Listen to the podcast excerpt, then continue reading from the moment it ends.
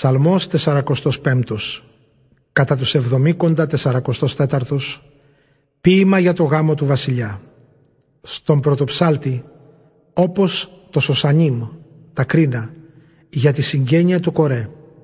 Μασχίλ Τραγούδι της αγάπης. Με μπνέουν οι χαρμόσυνες στιγμές Στο βασιλιά θα πω τα ποίηματά μου. Η γλώσσα μου ωραία θα μιλήσει σαν πένα γραμματέα έμπειρου Εις ωραιότερος από όλους χαριτωμένα λόγια βγαίνουν από το στόμα σου, για τούτο και σε ευλόγησε για πάντα ο Θεός.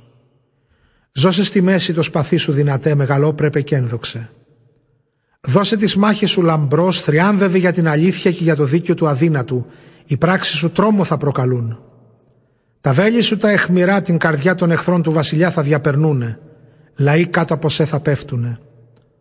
Ο θρόνος σου είναι θρόνος του Θεού αιώνιος και παντοτινός σκύπτρο χρηστή διοίκησης στο σκύπτρο το βασιλικό σου.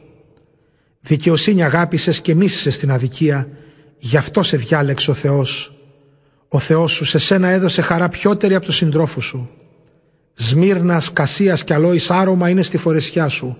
Στα φιλτισένια ανακτορά σου άρπα σε τέρπουν οι χορδές. Βασιλοκόρες είναι η συνοδεία σου. Στέκει βασίλισσα στα δεξιά σου με τα χρυσάφια στολισμένη της Σοφύρ. Άκουσε κόρη μου και δες, δώσε την προσοχή σου.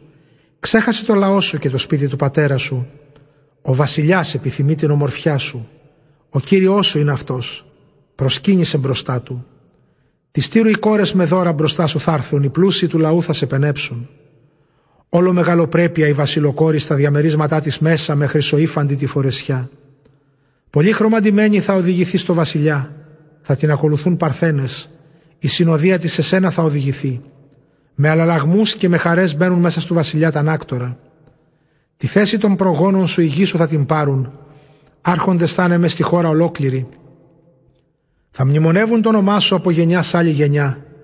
Γι' αυτό οι λαοί θα σε ξυμνούν παντοτινά και όνια.